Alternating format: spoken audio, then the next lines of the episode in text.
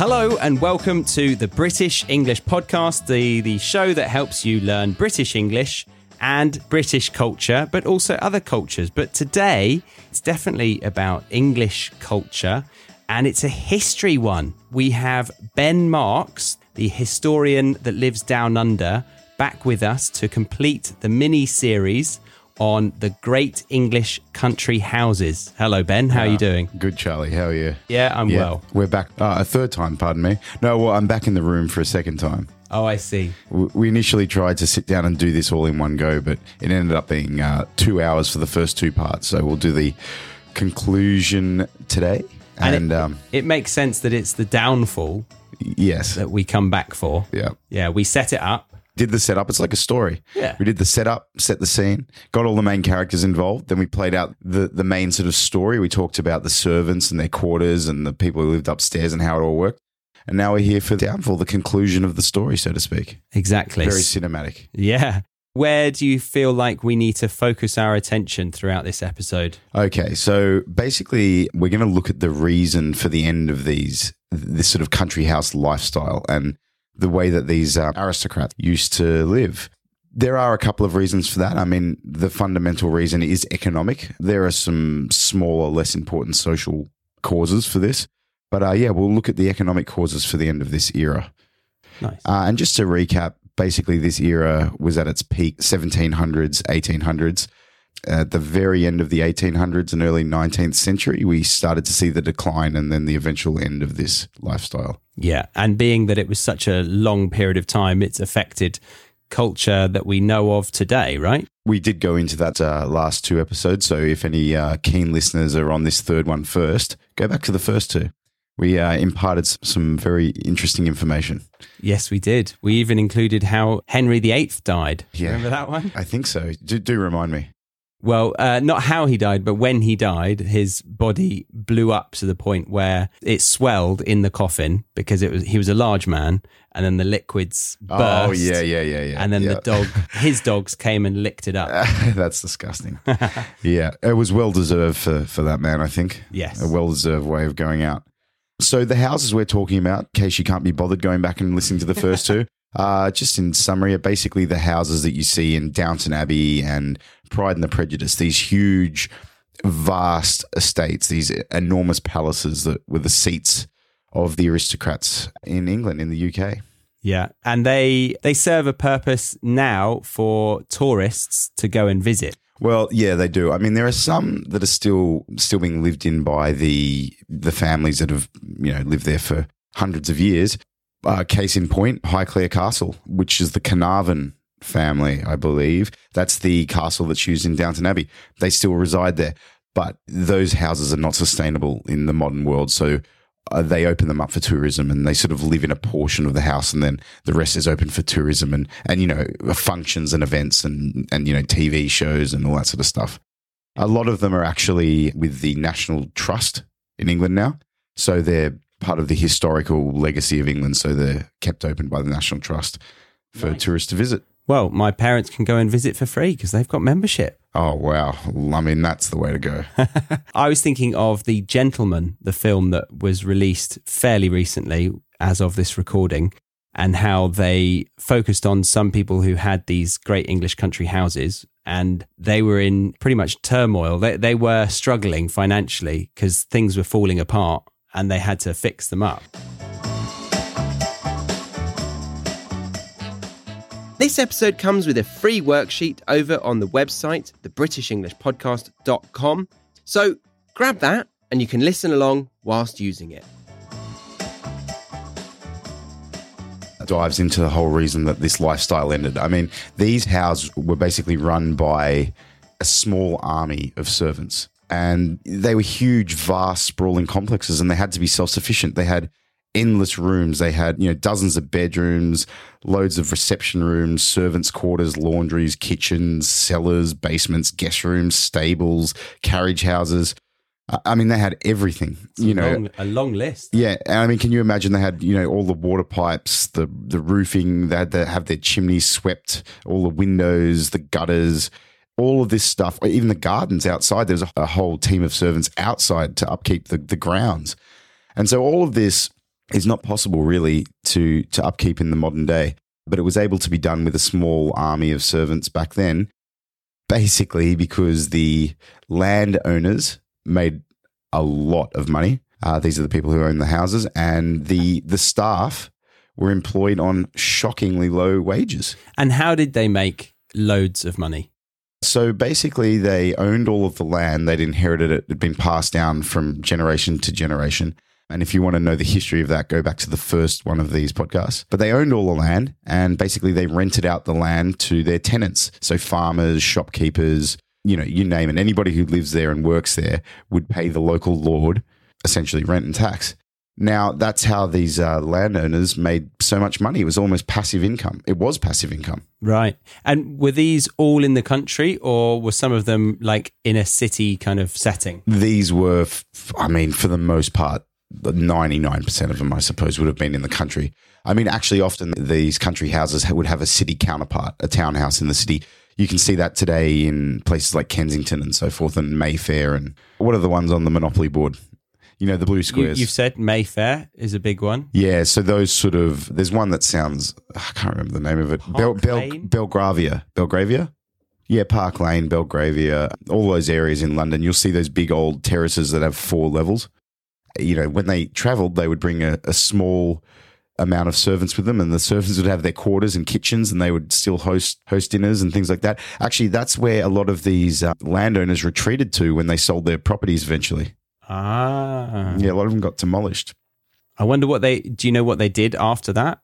You know, they went into the factories and started working with the their servants. No, no, I don't. I don't think so. I think a lot of them, you know, either just kept them what remaining money they had and sort of invested it in stocks and things like that. But um, we can get into that.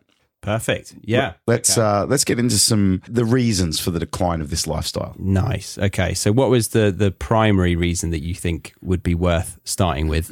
Well, it's actually a bit of a double whammy here. So it's twofold. Firstly, the landowners they started losing their source of income, and I'll go into why that is in a minute. So they stopped making the money that they used to make, and on top of that, the wages for the servants became unaffordable. Where previously they'd been paying them scandalously low wages, you know, and they would be working 16 to 18 hours. They would be getting basically almost slave labor. You know, it was a almost a tokenistic amount of money they paid them. Right.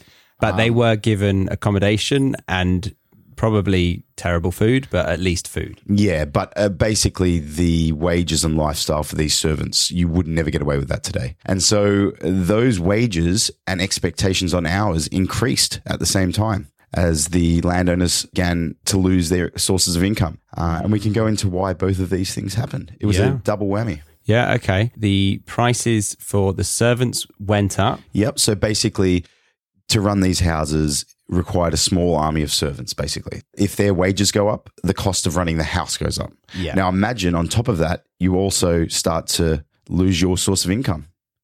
So prices Yeah. go up and you're earning less money. It's a double there. It's a double financial blow. Yeah, that's not good news by any means. no. I guess, you know, you can't make all this free money forever, can you? no. Hard to feel sympathy for them. Yeah, I think that they had a good run. Yeah. They had a good run. so, firstly, I'll go into why they started to lose their source of income. Why had th- this system that had been around for hundreds of years, why did this suddenly disintegrate? Sounds good. Basically, there's a couple of reasons for this.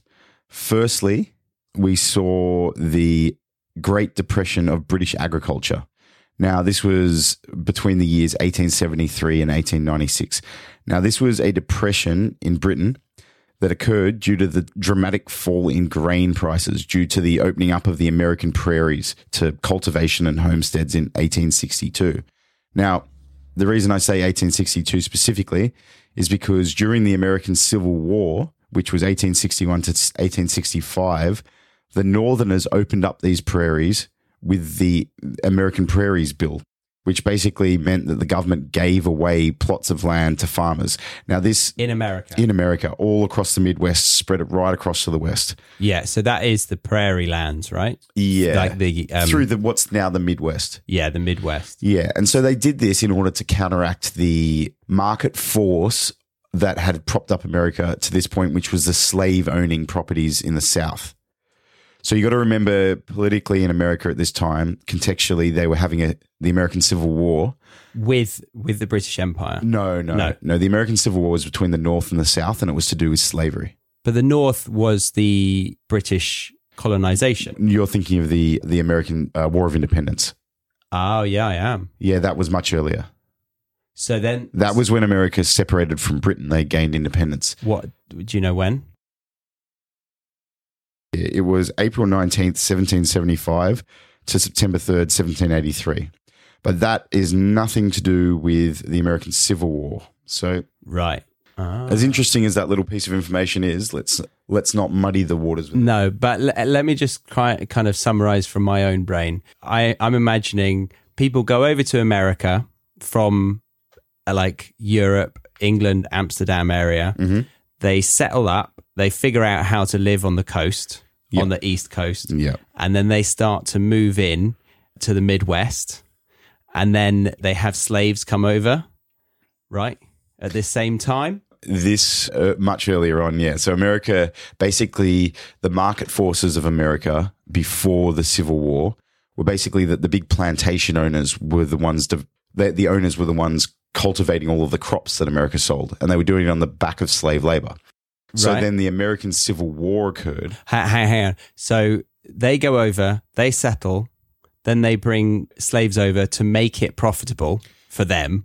Yeah. Obviously, in terrible conditions for the slaves. Yeah. Hence the word. Yeah, yeah. And then they fight the Brits, and then they create independence, and then they develop even further into the prairie lands, and then they are able to overtake the profit margins in England, right? No. So basically, all of that stuff before the American Civil War, which was 1861 to 65, it, to simplify it, let's just say America had its agricultural backbone based on slave labor. So then in 1861, the American Civil War started where the North fought to end slavery in the South. But they had to have a system of replacing their industry. So the market forces required them to continue to produce crops. So what they did was they actually, the North gave away millions of acres of land in the American Midwest to anyone who wanted to become a farmer so that they had an alternative industry to slave labor. Ah. Now, the consequence of this, the reason I tell you about this is because that spreading of, of new homesteads and in conjunction with a few other things, such as the advent of cheaper transportation, like the steamship, the combine harvester, things like this, uh, because of the Industrial Revolution, made it very cheap to export American grain. And so this very cheap American grain flooded the British market.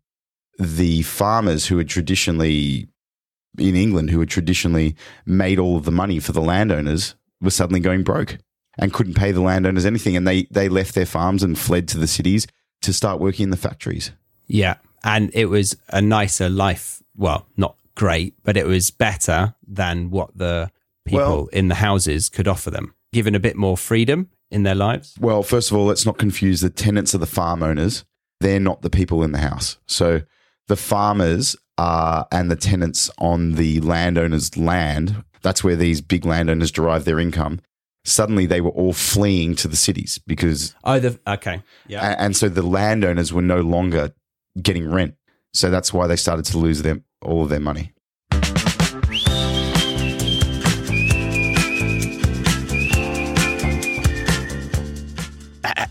Did you know that we have a 45 minute long audiobook that also comes with an ebook to read along with, teaching you 10 of the most useful idioms that you can use to sound like a native level speaker?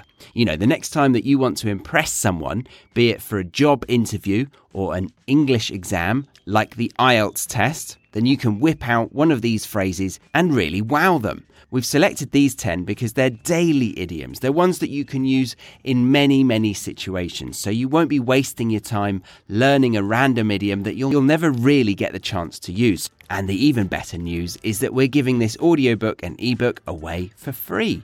And all you need to do is find it in the show notes of this episode. Head over to thebritishenglishpodcast.com and find it in the homepage.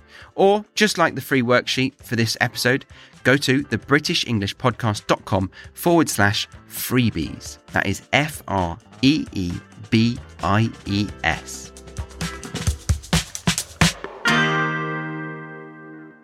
And they were going to the cities to do what? The farmers Yeah. to basically the industrial revolution had created a lot of factories and businesses in the cities with better hours and better working conditions and better pay. So they couldn't make money uh, on their farms anymore. So they fled to the city. So would that be the servants and the farm owners ending up working in factories in the cities? Yeah, eventually the servants went as well. But I imagine those that are they have a farm that they pay rent on. Mhm.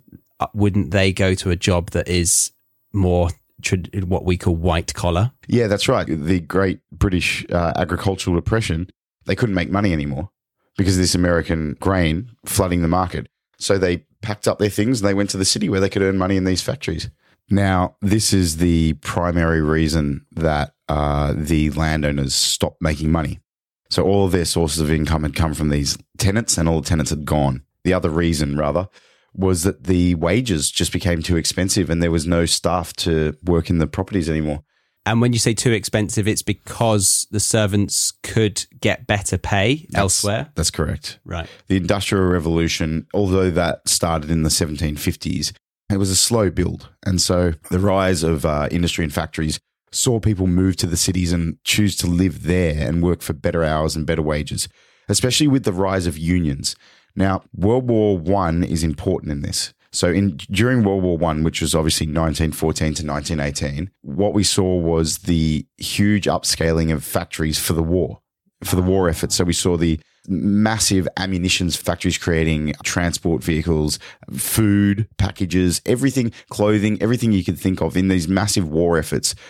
It's the factories are going 24 7 and Yeah. they needed people to work in these factories and they were willing to pay. and they've got such an incentive to do it as soon as possible. That's right. And so you've got a whole bunch of young male servants going off to the war as well to fight on the front line. So you had an entire generation rush off to this war because at the time we don't think of war like this, but at the time it was marketed as the great adventure. Huh?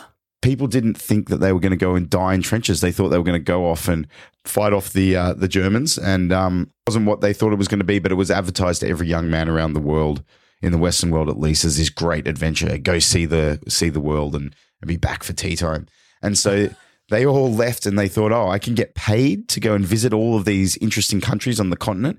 For many people at this time, that would be the furthest they would ever travel in their lives, and they could have never dreamed of leaving their small village. So almost almost like how the adverts are on the TV for join the army. Like you can have a great life adventuring all four corners of the world. Exactly. We still have that today, don't we? Yeah. But we know today the horrors of war, but back then they didn't know. And don't forget, they'd been fighting the British up to this point, and, and Europeans had largely been fighting colonial wars, which were basically they, Overseas. yeah, they'd go to Africa with a bunch of guns and mow down a, tr- a tribe that was throwing fruit at them. you know, it was not a difficult war style of warfare. They, you know, it was very different to what they experienced in World War One. You had this huge, this whole generation sign up and also go and get killed. Uh, and then you also had uh, everybody else working, maybe more of the older uh, men and women working in the factories. Now, the other part of this was, right, that was firstly a massive drain on the ability to actually find the staff. But secondly, during the war, the unions became very powerful because they knew they stop work for a day, that risks the war effort, you know? Oh, I see. So small groups of people in the factory start to gather together and rally up against mm-hmm. the the man. Mm, yes. And they say, right, we're going to create what we call a union. Well, the unions already existed, but this really strengthened the unions because the unions had the power to pull the plug at any moment. So they were able to get much better wages, better hours, and it really revolutionized the working day. I really want to ask when when did unions start? I would say the late 1800s, early 1900s. Right. But it was certainly World War One that really strengthened them. One of the things with the unions was that, like I said, they basically brought the hours down and the wages up. Previously in these houses, these staff were working sometimes 16, 18 hour days for absolute pittance in really terrible conditions. And, you know, they were never given holidays. They were, They were never given like really given sick leave. They they didn't have any of these benefits. It was a combination of those all those factors that meant that these properties had no money left and the cost to actually run them skyrocketed because running them was essentially hiring servants and they couldn't hire them and the wages were too high and they were making they weren't making money anymore off their off their tenant really it saw the beginning of the end of this lifestyle is this the beginning of the end of like the agricultural scene or industry in England for a long time yes yeah. uh, I don't have those stats in front of me, but I can tell you this: between 1809 and 1879, 88% of British millionaires had been landowners. And between 1880 and 1914, this figure dropped to 33%.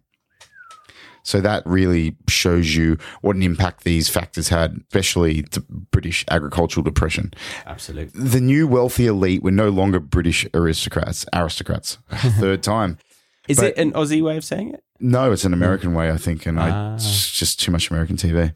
You like uh, the, the word literature, don't you? Literature. Al, al, aluminum. Aluminum. The new wealthy elite weren't British aristocrats anymore, but American businessmen such as, you know, Henry Ford, John D. Rockefeller, etc. And they'd made all their money off industry rather than land. In so come the capitalists. Yeah, exactly. And by the late 19th century, British manufacturers eclipsed the aristocracy as the richest class in the nation. Yeah. Is there anything other than like tourists coming to see it, which is way off into 21st century? Can they do anything without this, those lands? Could they think of another way of utilizing them? Yeah, basically, a lot of those houses got sold off. I mean, it really, many houses were demolished actually in the 40s and 50s. Some of these great sprawling estates, amazing houses were all, you know, were razed to the ground in the 40s and 50s. Many, many, many of them. But some of them, which we still have today, were either still lived in and it may be a hybrid situation. I think a hybrid situation for most of them that still have people living in them was fashioned. So, what I mean by that is that the owners of the property, um, these families, would live in a portion of the house and then they would rent out the rest of the rooms for functions or might make it into a hotel or uh, you know for movies or they, they work out ways of utilizing that space and making money out of it. Right. Okay i did actually see that they were claimed during the war as well and the lots of army not just the british army but americans would come over and they would stay in some of these country houses as shelter and they would abuse the homes. And there was one situation, extreme mistreatment, which was very strange. The owner was told to leave the premises, and a whole fleet came in and took over or just, you know, sheltered there for quite a while. And then the owner came back, and uh, what he had done, or they had done, was board up all of the paintings that were worth thousands and thousands of pounds in hope that they would just, you know, cause a bit of mess, but not loads.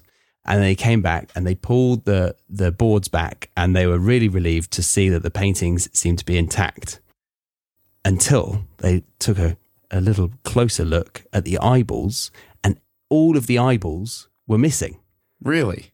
And so, for some reason, some person had taken down these boards and snipped out the eyeballs of every what, painting. What, on, uh, what a weird, perverted thing to do. And the weirdest thing was apparently on, like, probably about 40 years later, the current owner on that in that day uh, of the estate received a letter containing about 300 eyeballs and it seemed that the person who had done it on his deathbed in America felt so bad that he sent them all back what a, this country house. That is so strange. oh my god! What sort of a maniac goes around doing that?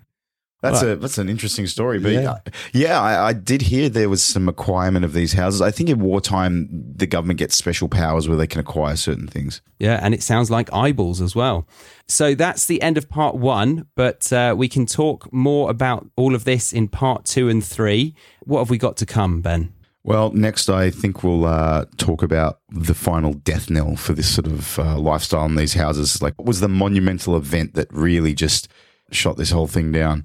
And um, I'll also tell you a little bit about some of the the smarter investors. Oh, yes. And then in part three, maybe we could give them a few places to go and visit if they're in England and visiting a great country house. Well, that does sound like a great idea for something that you might be able to do on British English podcast for all of your listeners.